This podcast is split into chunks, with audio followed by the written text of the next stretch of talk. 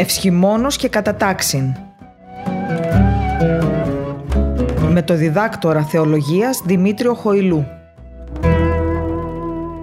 Φίλες και φίλοι χαίρετε. Σας καλωσορίζω σε μια ακόμα ραδιοφωνική εκπομπή Ευσκημόνος και Κατατάξιν του διαδικτυακού ραδιοφώνου Πεμπτουσία FM. Στην επιμέλεια και παρουσίαση της εκπομπής είναι ο διδάκτορ θεολογίας Δημήτριος Χοηλούς, ενώ στη ρύθμιση του ήχου είναι ο Κωνσταντίνος Τελιαδόρος. Η Αγία μας Εκκλησία μας εντάσσει και φέτος μέσα στην περίοδο του κατανικτικού τριωδίου.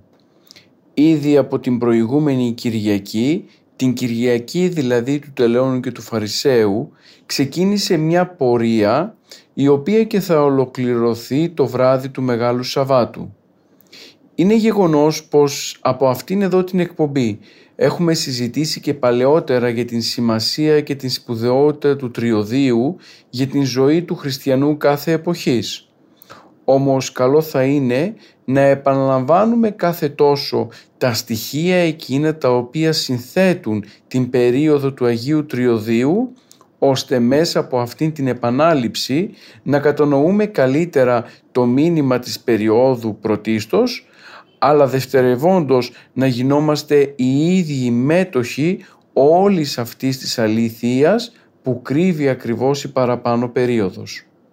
Αυτός είναι και ο λόγος που καθιστά αναγκαία την περιγραφή των στοιχείων τα οποία συνθέτουν την περίοδο του Αγίου Τριωδίου. Αρχικά λοιπόν να τονίσουμε πως το Τριώδιο είναι ένα λειτουργικό βιβλίο το οποίο άνοιξε πάνω στα αναλόγια των ιεροψαλτών μας την Κυριακή που μας πέρασε. Θα κλείσει το Μεγάλο Σάββατο ώστε κατόπιν να ανοίξει το βιβλίο του Πεντηκοσταρίου το οποίο και βιβλίο θα χαρίσει το όνομά του στην περίοδο των 50 ημερών που ξεκινά από το βράδυ του Μεγάλου Σαββάτου και ολοκληρώνεται μέχρι και την Κυριακή των Αγίων Πάντων. Διαπιστώνουμε λοιπόν μια ωραία παράδοση της Εκκλησίας μας που θέλει να ονοματίζει τις περιόδους σύμφωνα με τα βιβλία τα οποία διαβάζονται σε κάθε ξεχωριστή περίοδο. Έτσι λοιπόν το τριώδιο οφείλει την ονομασία του στο λειτουργικό βιβλίο το οποίο χρησιμοποιούν αυτήν την περίοδο οι ψάλτες πάνω στο Ιερό Αναλόγιο. Η ακριβής του ονομασία τριώδιο οφείλεται στο γεγονός πως υπάρχουν στον, στην ακολουθία του όρθρου μόνο τρεις οδές και όχι εννέα όπως είναι συνήθως οι ακολουθίες των προηγούμενων περιόδων. Πριν ξεκινήσουμε να δούμε από ποιες Κυριακές αποτελείται το Ιερό Τριώδιο, το κατανικτικό Τριώδιο, να τονίσουμε πως η περίοδος αυτή είναι περίοδος πένθυμη, ασκητική και κατανικτική. Δηλαδή σε αυτή την περίοδο η Εκκλησία μας προετοιμάζει για τον εορτασμό των παθών του Κυρίου μέσα από τρία συγκεκριμένα στοιχεία. Τα μέλη της Εκκλησίας καλούνται μέσα στην περίοδο του Αγίου και κατανυχτικού τριωδίου να κατανοήσουν την αμορτωλότητά τους και να ξεκινήσουν να πενθούν για αυτήν. Το Ιερό Πένθος είναι μία κατάσταση η οποία μας οδηγεί στάδιο προς στάδιο στην ελπίδα της σωτηρίας. Αφού αναγνωρίσουμε την αμαρτωλότητά μας, είμαστε σε θέση κατόπιν να ζητήσουμε την συγχώρηση από τον Θεό διά της μετανοίας.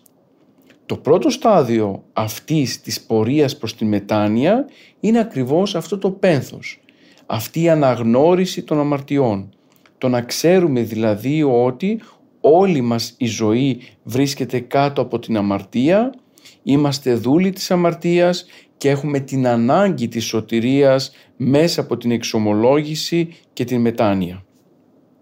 Η Εκκλησία μας ως σοφή μητέρα αναγνωρίζει το γεγονός πως ο άνθρωπος ο οποίος γνωρίζει την αμαρτωλότητά του χρειάζεται να ενισχυθεί με τέτοιον τρόπο ώστε κατόπιν να μπορέσει να πάρει εκείνες τις ηρωικές αποφάσεις που χρειάζονται για να διώξει από πάνω του τον παλαιό άνθρωπο της αμαρτίας και να αντιθεί κατόπιν το νέο άνθρωπο της σωτηρίας της καινής ζωής.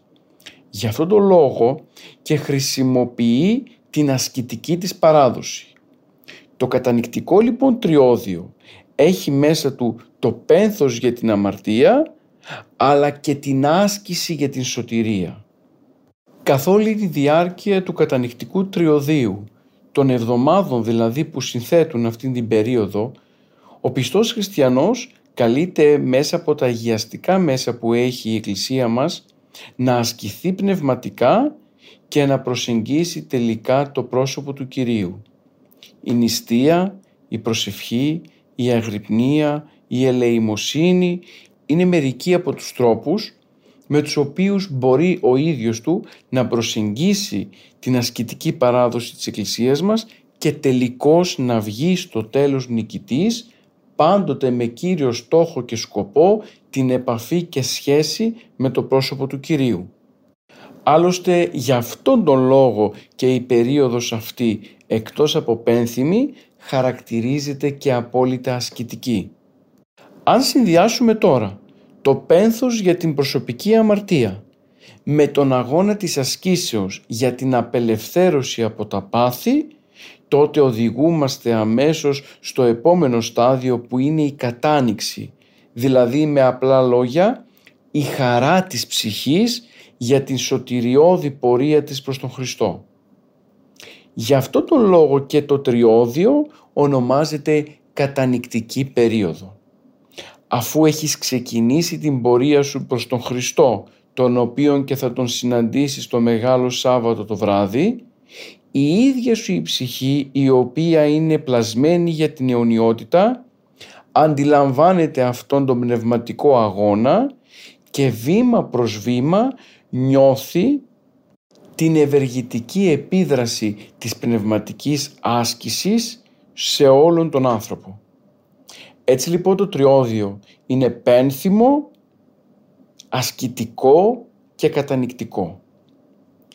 Αντιλαμβανόμαστε λοιπόν πως ήδη από την πρώτη Κυριακή, την Κυριακή του Τελώνου και του Φαρισαίου, που ξεκινά το τριώδιο, ξεκινούμε και εμείς μια ανωδική πορεία προς το Πάσχα, η οποία ανωδική πορεία μπορεί να είναι δύσκολη, μπορεί να είναι ασκητική, μπορεί να έρχεται σε αντίθεση με την αμαρτωλή φύση μας, όμως την ίδια στιγμή μας χαρίζει την χαρά της επικοινωνίας με τον Θεό που τελικά είναι ο σκοπός της ύπαρξής μας σε αυτόν εδώ τον κόσμο.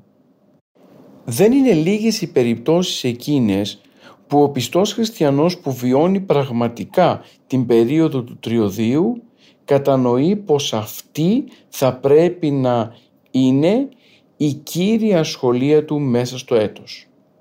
Η προσπάθειά του δηλαδή να εφαρμόσει το Ευαγγέλιο στο σήμερα δεν αποτελεί ένα πάρεργο, αλλά τον αυτοσκοπό της ζωής του. Άλλωστε, δημιουργηθήκαμε από τον Θεό και ήρθαμε σε αυτόν τον κόσμο για να μπορέσουμε να εφαρμόσουμε τον κύριο σκοπό της υπάρξεώς μας που είναι ακριβώς η θέωση. Το να γίνουμε δηλαδή κατά δωρεάν του Αγίου Πνεύματος και εμείς Θεοί. Η βιβλική διαβεβαίωση πως πλαστήκαμε καθομοίωση Θεού γίνεται πραγματικότητα μέσα από την ασκητική παράδοση της Εκκλησίας μας. Με όλα τα παραπάνω αντιλαμβανόμαστε την σπουδαιότητα της περίοδου του τριωδίου για την ταυτότητα του χριστιανού κάθε εποχής. Δεν θα ήταν καθόλου υπερβολή αν τονίζαμε πως το σύνολο του έτους χαρακτηρίζεται από την περίοδο του τριωδίου μιας και τα μέλη της Εκκλησίας αναμένουν τη συγκεκριμένη περίοδο για να μπορέσουν τελικά να εντατικοποιήσουν την πνευματική τους άσκηση και να δείξουν πως το Ευαγγέλιο αλλά και η αγάπη τους προς τον Χριστό είναι εκείνα τα στοιχεία που χαρακτηρίζουν τη ζωή τους μέσα στον κόσμο. Η Εκκλησία μας ως μητέρα μας δίνει μία ευκαιρία να αποδεσμευθούμε από τον κόσμο της αμαρτίας, από τον κόσμο της πλάνης και με τα μέσα που μας χαρίζει αυτή την περίοδο να οδηγηθούμε σταδιακά προς την επαφή και την σχέση μας με το πρόσωπο του Κυρίου. Είναι αλήθεια πως ο σύγχρονος άνθρωπος δεν αντιλαμβάνεται σε απόλυτο βαθμό την σπουδαιότητα της συγκεκριμένης περίοδου. Ίσως γιατί δεν έχει μάθει να ζει την συγκεκριμένη περίοδο και να την εκμεταλλεύεται πνευματικά. Ίσως πάλι η αμαρτία την οποία συναντάμε γύρω μας την περίοδο στην οποία ζούμε να είναι τόσο μεγάλη που να έχει νεκρώσει τα αισθητήριά μας και την αντίστασή μας απέναντι σε αυτήν. Όπως και να έχει, η περίοδος του τριωδίου ξεκινά δίνοντάς μας μεγάλες πνευματικές ευκαιρίες. Στο χέρι μας είναι εάν αυτές τις ευκαιρίες εμείς τις χρησιμοποιήσουμε, τις εκμεταλλευτούμε, ώστε στο τέλος να έρθουμε σε κοινωνία με τον Θεό. Ο χριστιανός δεν θα πρέπει να χαρακτηρίζεται από μια μεμψίμηρη στάση απέναντι στη ζωή. Η αναγνώριση της αμαρτωλότητας είναι το πρώτο στάδιο. Αμέσως μετά καλούμαστε να πάρουμε την μεγάλη απόφαση της επιστροφής προς τον Πατέρα. Το μυστήριο της εξομολογήσεως, η μετάνοια, είναι αυτά τα δύο στοιχεία τα οποία ο άνθρωπος καλείται να χρησιμοποιήσει ώστε τελικά να ξεκινήσει την πορεία προς τα πίσω. Ας μην λησμονούμε πως αυτή η πορεία προς τα πίσω είναι τελικά ο τρόπος με τον οποίο ο άνθρωπος μπορεί να ξανασυναντήσει τον Χριστό. Πριν εξετάσουμε τον τρόπο με τον οποίο ο σύγχρονος άνθρωπος ζει ή τουλάχιστον προσπαθεί να προσεγγίσει την περίοδο του τριωδίου, ας δούμε μερικά χαρακτηριστικά τόσο για τους ύμνους του τριωδίου, όσο και για τις Κυριακές που αυτό αποτελείται. Οι ύμνοι του Τριωδίου γράφηκαν από τον 5ο έως και τον 15ο αιώνα μετά Χριστόν. Χειρόγραφα των ύμνων του Τριωδίου σώζονται από τον 10ο αιώνα ενώ για πρώτη φορά τυπώθηκε το Τριώδιο στα ελληνικά το 1522 μετά Χριστόν στη Βενετία. Διαπιστώνουμε λοιπόν πως η αποκριστάλλωση του Τριωδίου ολοκληρώθηκε τον 15ο αιώνα ακριβώς για να δείξει ότι οι ύμνοι του προέρχονται μέσα από τη μακραίωνη παράδοση της Εκκλησίας μας, η οποία διαπίστωσε την αναγκαιότητα της υπάρξεως της συγκεκριμένης περίοδου, ώστε να μπορεί ο πιστός χριστιανός, τα πιστά μέλη της Εκκλησίας δηλαδή, να ασκούνται πνευματικά και να προετοιμάζονται κατάλληλα για το γεγονός της Αναστάσεως του Κυρίου. Έχουμε πει και άλλοτε πως ο κεντρικός άξονας γύρω από τον οποίο κινείται το σύνολο της ζωής της Εκκλησίας είναι αυτό το μυστήριο και το γεγονός της Αναστάσεως του Χριστού. Όλο το έτος είναι μια προετοιμασία για το συγκεκριμένο γεγονός μιας και η Ανάσταση του Κυρίου είναι αυτή που μας δίνει την ελπίδα για την σωτηρία και κυρίως για τη ζωή μέσα στον κόσμο. Ας εξετάσουμε σε αυτό το σημείο λοιπόν τις τρεις πρώτες εβδομάδες κατά τις οποίες οι χριστιανοί προετοιμάζονται για την μεγάλη νηστεία της Σαρακοστής που ξεκινά την καθαρά Δευτέρα και ολοκληρώνεται την Κυριακή των Βαΐων. Οι τρεις πρώτες λοιπόν εβδομάδες έχουν καθαρά προπαρασκευαστικό χαρακτήρα. Κάθε Κυριακή έχει την δική της σημειολογία. Το τριώδιο λοιπόν ξεκινά με την Κυριακή του Τελώνου και του Φαρισαίου. Η συγκεκριμένη παραβολή η οποία υπόθηκε από τον Χριστό έχει συγκεκριμένο νόημα, συγκεκριμένο σκοπό και προσπαθεί να διδάξει στα μέλη της Εκκλησίας το γεγονός της ταπείνωσης. Όλοι μας γνωρίζουμε την συγκεκριμένη παραβολή μεταξύ του τελώνου και του Φαρισαίου. Είναι σημαντικό να τονιστεί πως η παραβολή συγκεκριμένη δεν προσπαθεί να ενισχύσει αισθήματα κατατοερότητας τα οποία δείχνουν μια ψυχοπαθολογία. Αντιθέτως, προσπαθεί να μας μοιήσει μέσα στην χαρά της ταπείνωσης. Όποιος ταπεινώνεται οικειοθελώς, την ίδια στιγμή αισθάνεται μέσα στην καρδιά του την χαρά του Αγίου Πνεύματος. Γι' αυτό και η ταπείνωση ως αρετή μέσα στη ζωή της Εκκλησίας διαφέρει τελείως από το οποιοδήποτε ψυχολογικό κόμπλεξ μπορεί να έχει κάποιος από εμάς που θεωρεί πως δεν είναι ένα τίποτα. Είναι αλήθεια πως έχουμε συναντήσει πολλές φορές γύρω μας ανθρώπους οι οποίοι έχουν κόμπλεξ κατωτερότητας. Θεωρούν ότι δεν κάνουν τίποτα σωστά, ότι δεν είναι καλοί σε κάποια πράγματα, ότι δεν αξίζουν τίποτα. Όλα τα παραπάνω όμως είναι αποτέλεσμα ενός πληγωμένου εγωισμού και υπερηφανίας. Δεν κρύβουν μέσα χαρά, δεν έχουν μέσα ελευθερία. Για τη ζωή της Εκκλησίας η ταπείνωση είναι κάτι τελείως διαφορετικό. Ταπείνωση σημαίνει να βλέπουμε όλους τους άλλους καλύτερους από εμάς. Να θεωρούμε δηλαδή ότι όλοι έχουν καλύτερες αρετές και περισσότερες αρετές από αυτές που ίσως έχουμε εμείς. Με αυτόν τον τρόπο δεν υποτιμούμε τον εαυτό μας. Αντιθέτως, στρεφόμαστε με αγάπη προς τον συνάνθρωπο, ταπεινωνόμαστε εμείς για να υψωθεί ο αδελφός μας.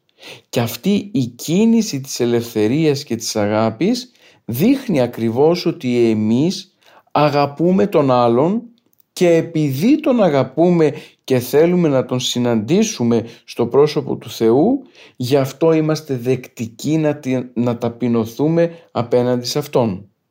Ας μην ξεχνάμε πως ο Φαρισαίος της παραβολής δεν είχε πει κάποιο ψέμα. Αντιθέτως, όλα όσα περιέγραψε ήταν αληθινά. Ήξερε τον νόμο, τηρούσε τις νηστείες, έκανε ελεημοσύνη.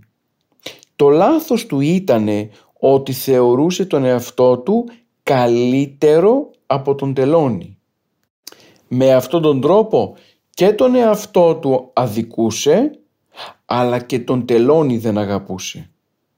Και τελικά αυτή η έλλειψη της αγάπης απέναντι στον τελώνη αποτελούσε και την μεγαλύτερη του αμαρτία.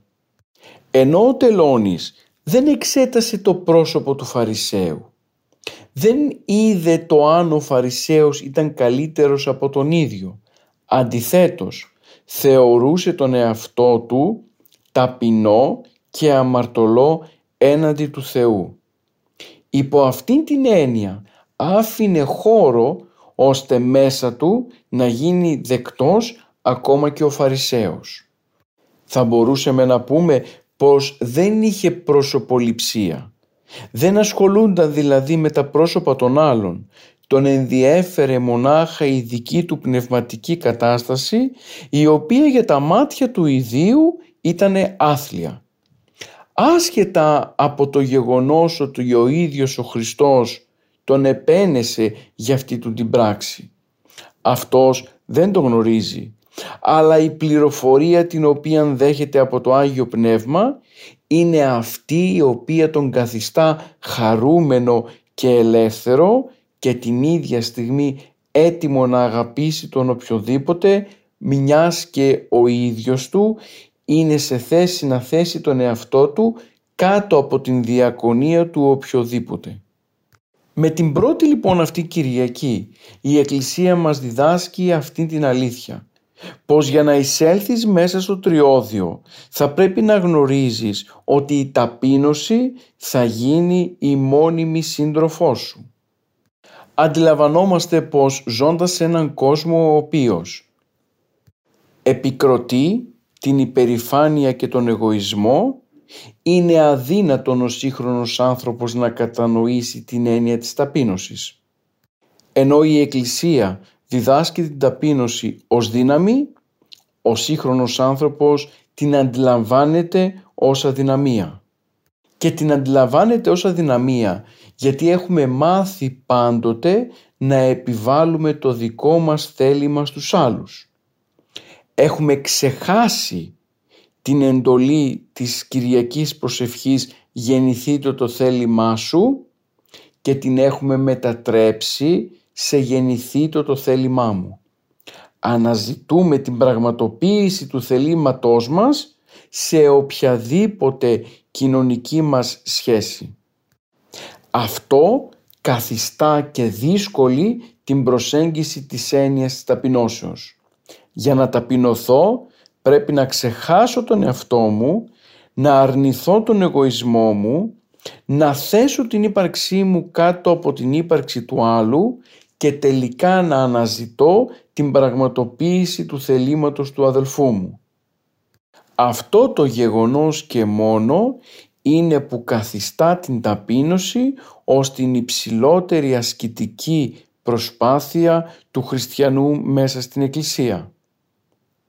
Εάν μπορέσουμε και προσεγγίσουμε την ταπείνωση, τότε η χάρις του Θεού μας λούζει, ώστε αυτό που στην αρχή ήταν ακατόρθωτο ή και δύσκολο, κατόπιν να γίνεται με ιδιαίτερη ευλογία και ευκολία. Ας μην ξεχνάμε πως κάθε πρωί ο Θεός ευλογεί τον κόσμο με το ένα του χέρι και τον ταπεινό με τα δυο του χέρια. Η παραπάνω συμβολική έκφραση δείχνει πως τελικά απέναντι στον ταπεινό ακόμα και ο Θεός υποκλίνεται. Και υποκλίνεται γιατί η ταπείνωση είναι μια απόλυτη πράξη αγάπης μιας και ο ίδιος ο Θεός είναι αγάπη. Δεν μπορείς να προσεγγίσεις τον Θεό αν ο ίδιος δεν ταπεινωθείς. Δεν μπορείς να φτάσεις να αναπτύξεις κοινωνία με τον Θεό αν ο ίδιος δεν αφήσει στην άκρη τον εγωισμό και την υπερηφάνειά σου. Αυτά τα δύο στοιχεία είναι που δεν μας χρειάζονται. Αντιθέτως, μέσα στην κοινωνία που ζούμε, αυτά τα δύο στοιχεία τα υπερβάλλουμε, ώστε τελικά να ζούμε συνεχώς με ανθρώπους γύρω μας, πρωτίστως εμείς οι ίδιοι, οι οποίοι έχουν υπέρογκο εγωισμό και υπερηφάνεια σε σημείο ώστε να μην επιτρέπουν να υπάρχει χώρος ούτε για την ίδια την ύπαρξη του Θεού μέσα στη ζωή τους. Ίσως η Εκκλησία γι' αυτόν τον λόγο και τοποθετεί την παραβολή του τελώνου και του Φαρισαίου στην αρχή του Τριωδίου. Θέλει να μας δείξει πως αν επιθυμείς στο τέλος του Τριωδίου να συναντήσεις τον αναστημένο Κύριο, ξεκίνα από τώρα να βγάζεις από μέσα σου οτιδήποτε σε απομακρύνει από Αυτόν όπως ο εγωισμός. Ξεκίνα να κάνεις φίλη σου την ταπείνωση η οποία είναι ικανή να σου διδάξει όλα όσα χρειάζονται ώστε να μπορέσεις να συναντήσεις τον Θεό στο πρόσωπο του αδελφού σου. Η ασκητική έκφραση «είδες τον αδελφόν σου, είδες Κύριον των Θεών σου» δεικνύει ακριβώς αυτήν την αλήθεια. Εάν επιθυμείς να συνδεθείς με τον Θεό είναι ανάγκη πρωτίστως να συνδεθείς με τον αδελφόν σου. Και για να συνδεθείς με τον αδελφόν σου πρέπει κυρίως να τον αγαπήσεις και να ταπεινωθείς απέναντι σε αυτόν. Εάν δεν γίνουν αυτά τα στοιχεία, τότε είναι αδύνατο να προσεγγιστεί το πρόσωπο του αδελφού και κατόπιν του Θεού. Άλλωστε, ας μην γελιόμαστε. Δεν ξέρω κατά πόσο ένας υπερήφανος άνθρωπος έχει χώρο για την παρουσία του Θεού. Ίσως τελικά ο υπερήφανος να θεωρεί πως ο ίδιος του είναι Θεός και άρα δεν έχει καθόλου την ανάγκη της παρουσίας του Θεού μέσα στη ζωή του. Αυτό τελικά μπορεί να είναι και το μαρτύριό του. Ζει δηλαδή μια ζωή αυτοθέωσης η οποία οδηγεί στην καταστροφή. Και επειδή ακριβώς δεν μπορεί να αντιληφθεί αυτήν την αλήθεια όλο ένα και περισσότερο καταστρέφεται μέσα από την ψευδέστηση ότι ο ίδιος του μπορεί να τα καταφέρει όλα χωρίς την παρουσία του αδελφού του στη ζωή του και χωρίς την παρουσία του Θεού μέσα του. Εν αντιθέσει με τον ταπεινό, ο οποίος γνωρίζει πως τελικά μόνος του δεν μπορεί να πετύχει τίποτα και αναζητά αυτήν την αλήθεια της παρουσίας του Θεού μέσα στην ζωή του. Αυτή η αναζήτηση διά της ταπεινώσεως είναι που τελικά του δίνει το ελεύθερο να αγαπήσει τους πάντες και μέσα από αυτήν την αγάπη να κατανοήσει ότι είναι σε θέση να αναπτύξει σχέση με τον Θεό και τον άνθρωπο και να τον γεμίσει αυτό με ελπίδα για τη σωτηρία του.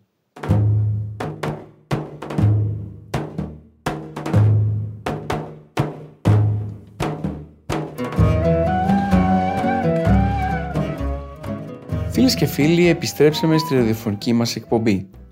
Σήμερα ασχολούμαστε με το κατανικτικό τριώδιο. Στο πρώτο μέρος της εκπομπής μας διαπιστώσαμε τον λόγο για τον οποίο η περίοδος αυτή θεωρείται πένθυμη, ασκητική, μα και συνάμα κατανικτική. Διαπιστώσαμε τον λόγο για τον οποίο είναι σημαντική η συγκεκριμένη περίοδος για τη ζωή του κάθε χριστιανού και είδαμε ακριβώς την πρώτη Κυριακή και αναλύσαμε την πρώτη Κυριακή του Τελώνου και του Φαρισαίου βλέποντας σε αυτήν και την ιδιαίτερη σημειολογία της για τη ζωή των χριστιανών.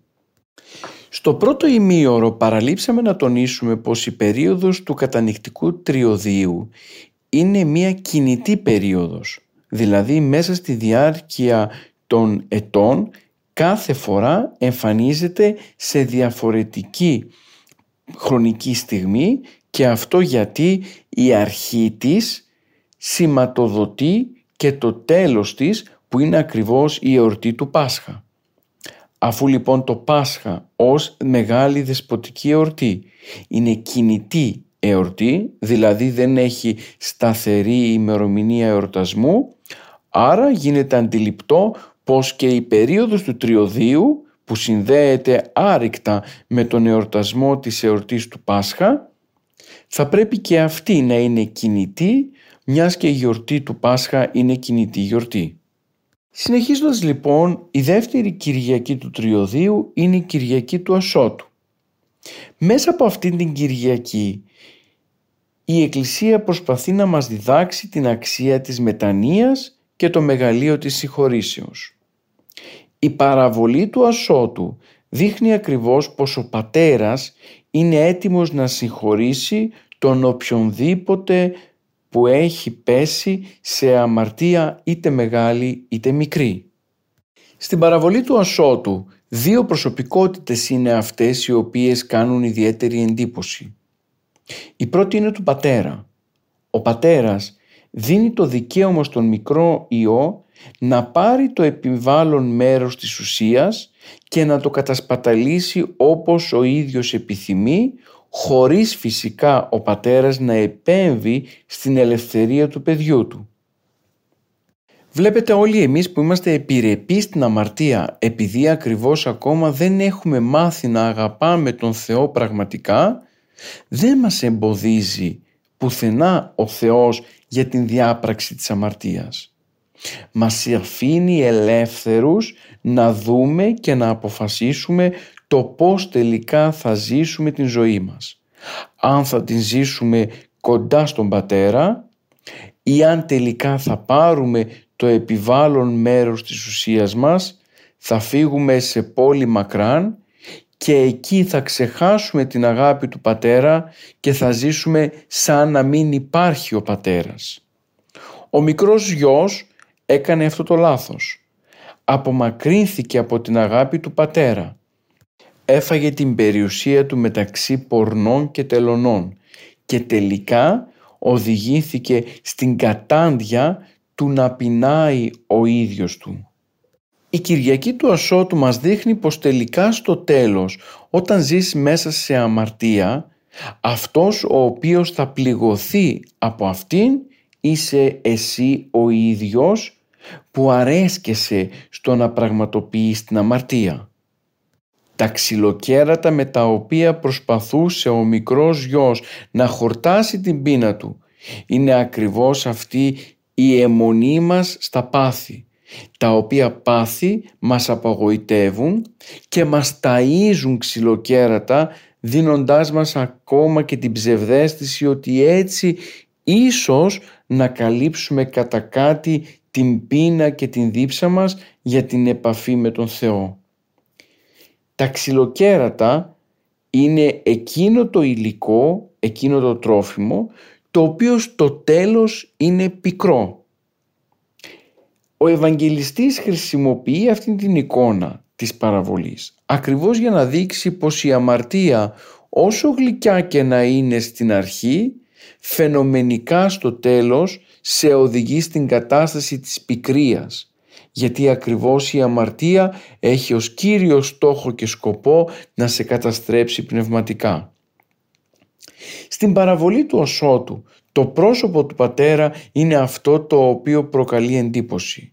Ο πατέρας λοιπόν αφήνει ελεύθερο τον ιό να φύγει μακριά του και να κατασπαταλήσει την περιουσία. Την ίδια στιγμή όμως ο πατέρας είναι και αυτός ο οποίος δέχεται με αγάπη τον μετανιωμένο γιο του χωρίς να ενδιαφερθεί για το τι και το πώς της αμαρτίας.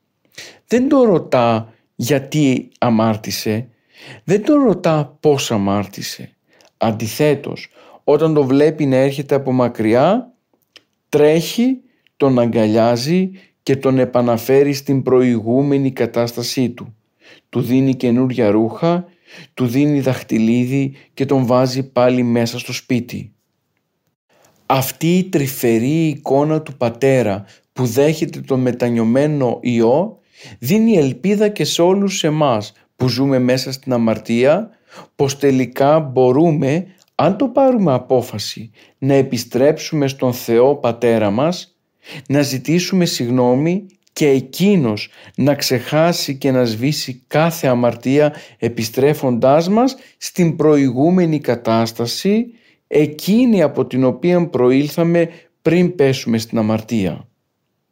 Η αξία της μετανοίας αναδεικνύει και το μεγαλείο της συγχωρήσεως. Η Εκκλησία μας γνωρίζει πως ως άνθρωποι είμαστε αμαρτωλοί.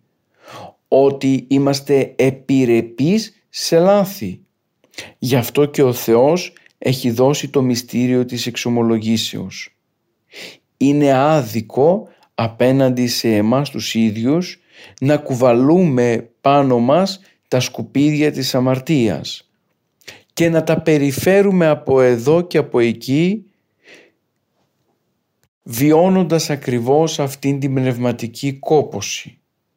Ας ξεφορτώσουμε το πνευματικό βάρος το οποίο έχουμε προσεγγίσει μέσα από την αμαρτία στο πετραχύλι του ιερέα και ας νιώσουμε πως τελικά και εμείς οι ίδιοι είμαστε παιδιά του ουράνιου πατέρα. Πως άσχετα από ποιες αμαρτίες έχουμε κάνει, όσο μεγάλες και να είναι αυτές, ο Θεός είναι ακριβώς εδώ για να μας ακούσει και τελικά στο τέλος να μας συγχωρήσει. Η Εκκλησία μας τοποθετώντας ακριβώς την παραβολή του Ασώτου στην δεύτερη Κυριακή του Τριωδίου μας δείχνει ακριβώς αυτήν την ελπίδα. Πως τελικά στην πορεία σου προς το Πάσχα μην ξεχνάς πως ακόμα και αν πέσεις ακόμα και αν δαπανίσεις όλη σου την περιουσία στην αμαρτία ο Θεός είναι εκεί και σε περιμένει για να σε σώσει αρκεί εσύ να κάνεις το πρώτο βήμα και ο Θεός θα κάνει τα υπόλοιπα βήματα ώστε να συναντηθείτε στη Βασιλεία Του. Σημαντικό πρόσωπο στη συγκεκριμένη παραβολή είναι και ο μεγάλος αδελφός. Ο μεγάλος αδελφός είναι ο τύπος εκείνος του ανθρώπου ο οποίος δεν έχει καταλάβει τον πατέρα. Ακούγοντας για τον ερχομό του μικρού Ιού, αντί να χαρεί, αντί να σπλαχνιστεί τον αδελφό του, οργίζεται απέναντι σε αυτόν. Μάλιστα, ο πατέρας βγαίνει για να αναζητήσει και τον μεγάλο γιο όπως ακριβώς έκανε και με τον μικρό. Του εξηγεί πως ό,τι έχει ο ίδιος είναι και του μεγάλου γιου. Αλλά ο μεγάλος γιος δεν είναι σε θέση να κατανοήσει την αγάπη του πατέρα. Η Ευαγγελική Περικοπή δεν μας ενημερώνει για το αν ο μεγάλος γιος τελικά επέστρεψε στο σπίτι. Ίσως αυτό το γεγονός να αποτελεί και το μαρτύριο του Μεγάλου Ιού. Ότι δηλαδή δεν μπόρεσε ποτέ να διαπιστώσει και να καταλάβει το πώς ο Θεός λειτουργεί. Η προσωπικότητα του Μεγάλου Γιου έρχεται να κρίνει όλους εμάς που ζούμε μέσα στην Εκκλησία.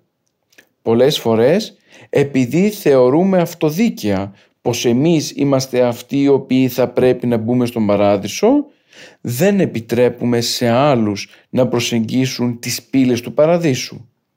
Είμαστε αυτοί που στεκόμαστε μέσα στο ναό πολλές φορές και κατακρίνουμε τους αδελφούς μας ή τους θεωρούμε κατώτερους από εμάς.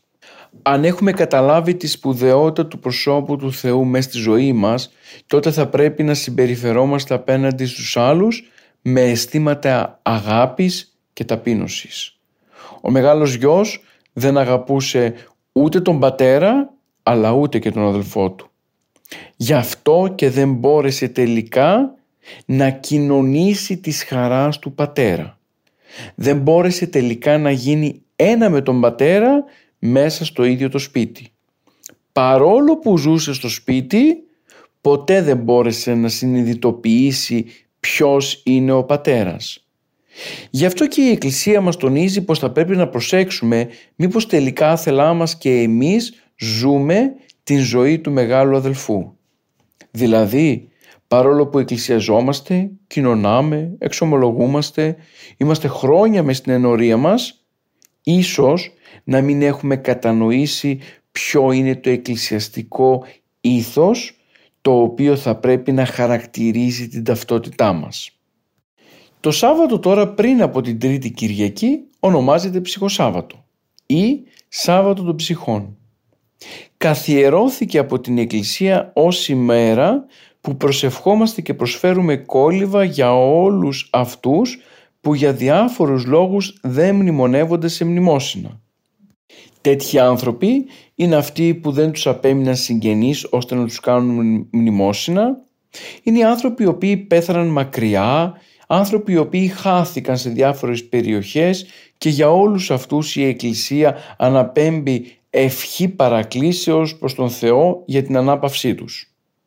Όλα τα Σάββατα του έτους είναι αφιερωμένα στους κεκοιμημένους.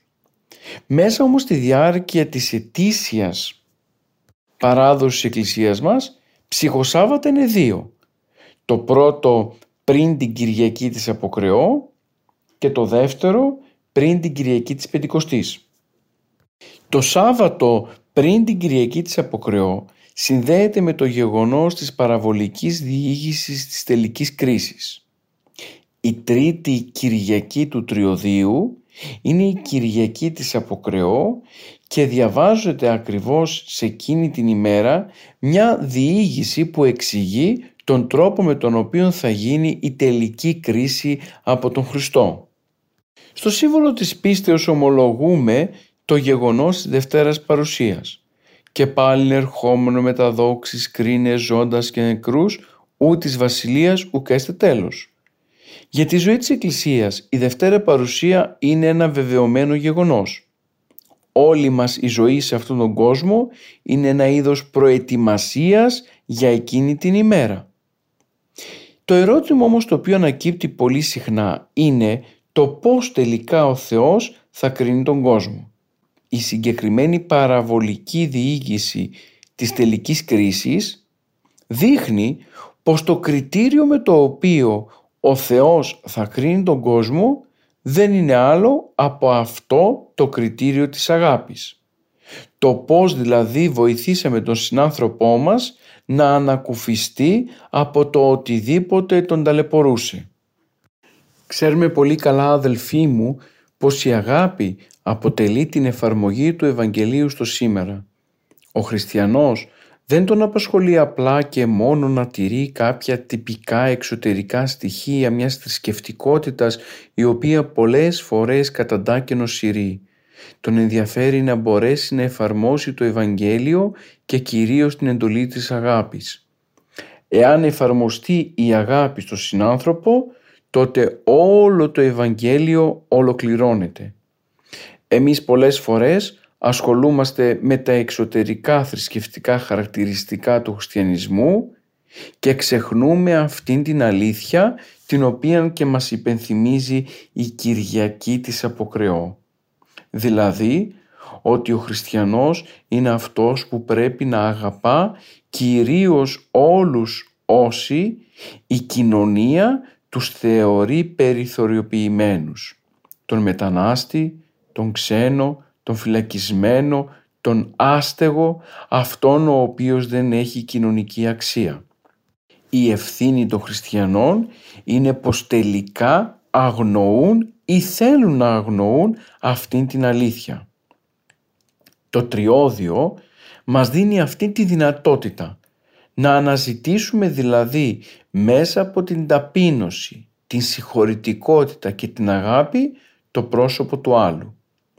Και αν βρούμε το πρόσωπο του άλλου, τότε είναι εύκολα να συναντήσουμε και τον Θεό σε αυτήν εδώ την ζωή. Η αμέσως επόμενη Κυριακή είναι η Κυριακή της Τροφάγου. Κύριο θέμα της είναι η εξορία των πρωτοπλάστων από τον Παράδεισο.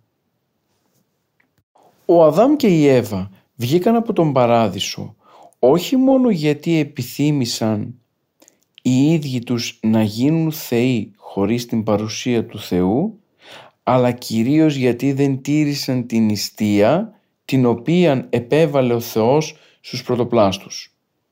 Η Εκκλησία λοιπόν μας υπενθυμίζει με την συγκεκριμένη διήγηση και τη συγκεκριμένη Κυριακή πως τελικά η τήρηση της νηστείας δεν έχει μόνο σκοπό και στόχο μια πνευματική άσκηση αλλά κυρίως να δείξουμε πως είμαστε σταθεροί απέναντι στο θέλημα του Θεού.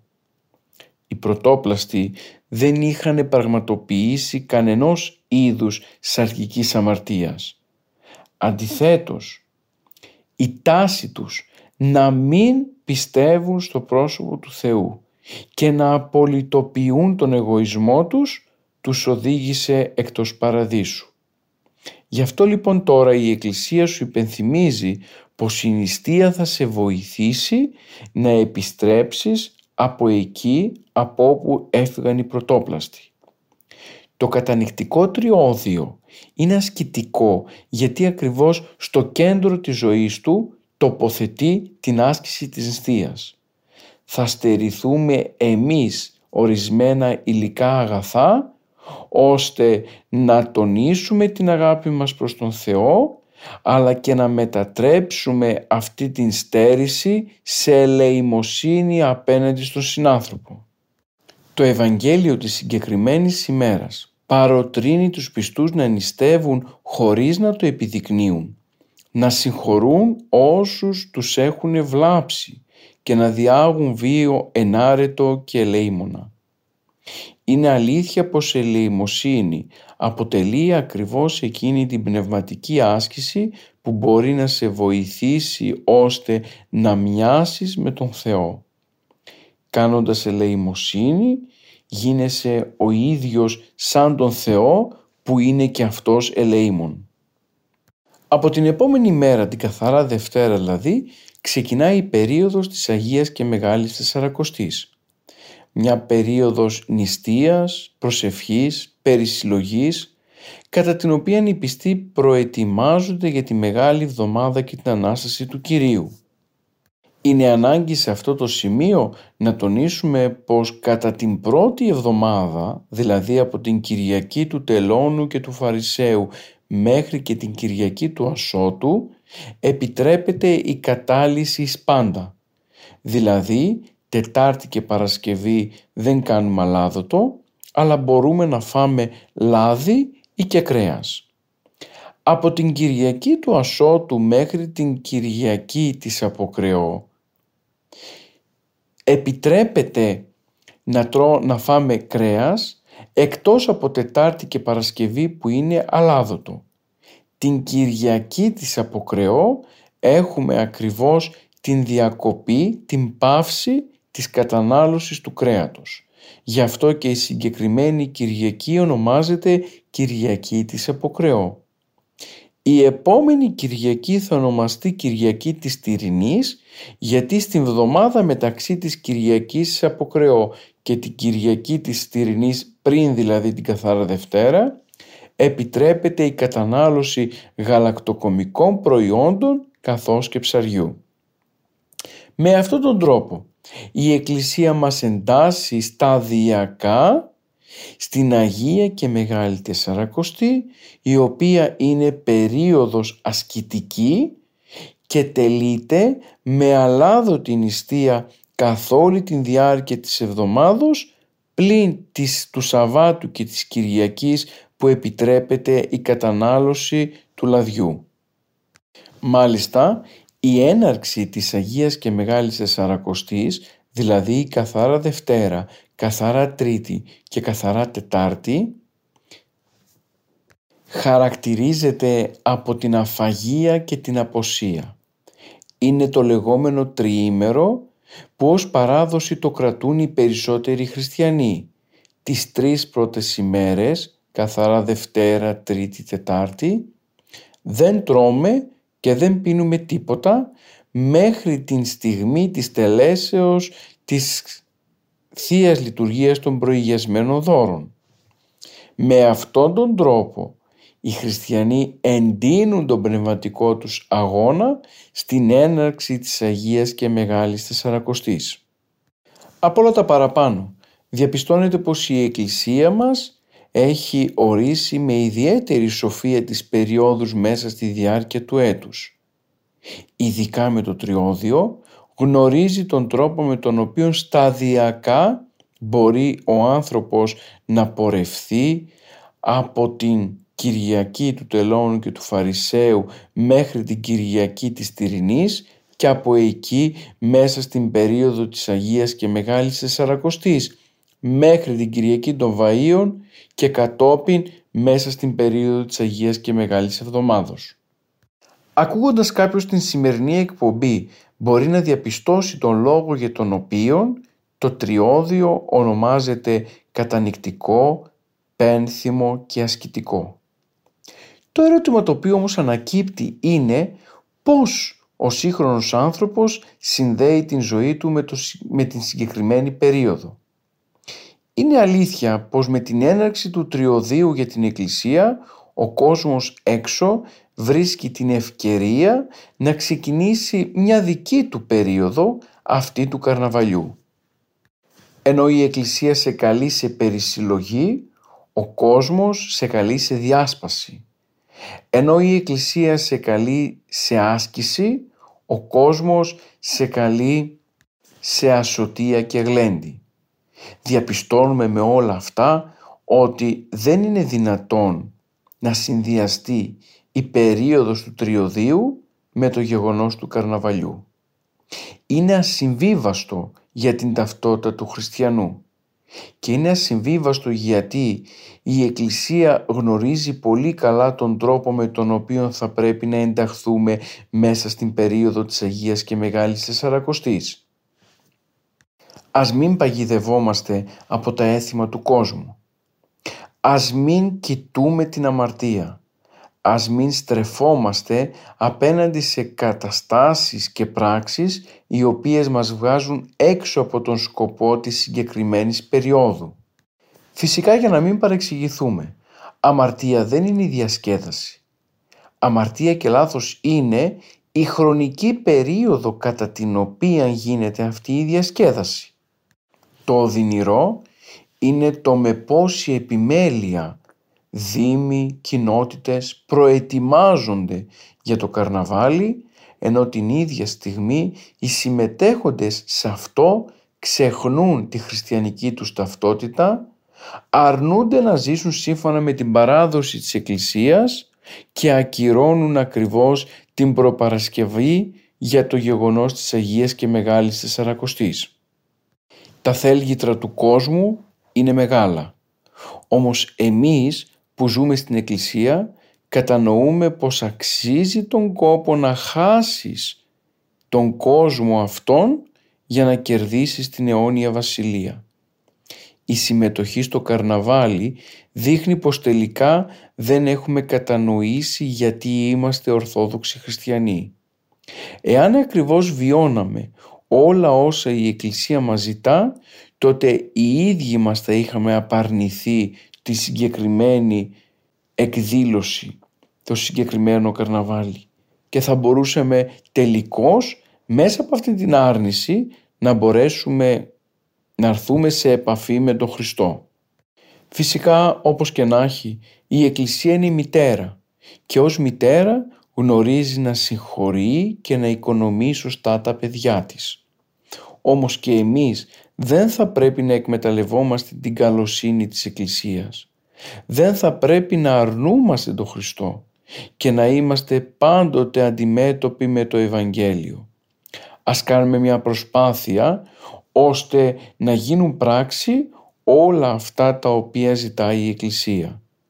Δεν μπορεί η Εκκλησία να ζητά να ενταχθείς μέσα στην κατανικτική περίοδο του τριωδίου και εσύ την ίδια στιγμή να κάνεις ότι δεν ακούς αυτή την πρόσκληση και να συμμετέχεις σε εκδηλώσεις οι οποίες οδηγούν τελικά σε ασωτεία. Ας αναλογιστούμε την ευθύνη μας και ας διαπιστώσουμε το τι εικόνα και μαρτυρία δίνουμε στον κόσμο. Ίσως η δική μας σταθερή στάση απέναντι στην παράδοση της Εκκλησίας να αποτελέσει και ένα δείγμα κρίσεως για τον υπόλοιπο κόσμο. Φίλες και φίλοι, σε αυτό το σημείο ολοκληρώσαμε την απόψινή μας εκπομπή. Εγώ θα ήθελα να σας ευχηθώ καλό στάδιο, καλό πνευματικό αγώνα. Ας εισέλθουμε μέσα στο κατανοιχτικό τριώδιο και ας προσπαθήσουμε να βιώσουμε την μαγεία και την ομορφιά που αυτό κρύβει, ώστε τελικά στο τέλος να μπορέσουμε να συναντήσουμε το πρόσωπο του Κυρίου το βράδυ της Αναστάσεως. Άλλωστε η πορεία μας μέσα στο τριώδιο γίνεται ακριβώς για αυτήν την συνάντηση με τον Αναστημένο Χριστό και τότε θα κατανοήσουμε ότι η άσκηση που κάναμε για να συναντήσουμε τον Χριστό δεν πήγε χαμένη αλλά αντιθέτως μας ενδυνάμωσε και μας κράτησε σταθερούς απέναντι στο Ευαγγέλιο.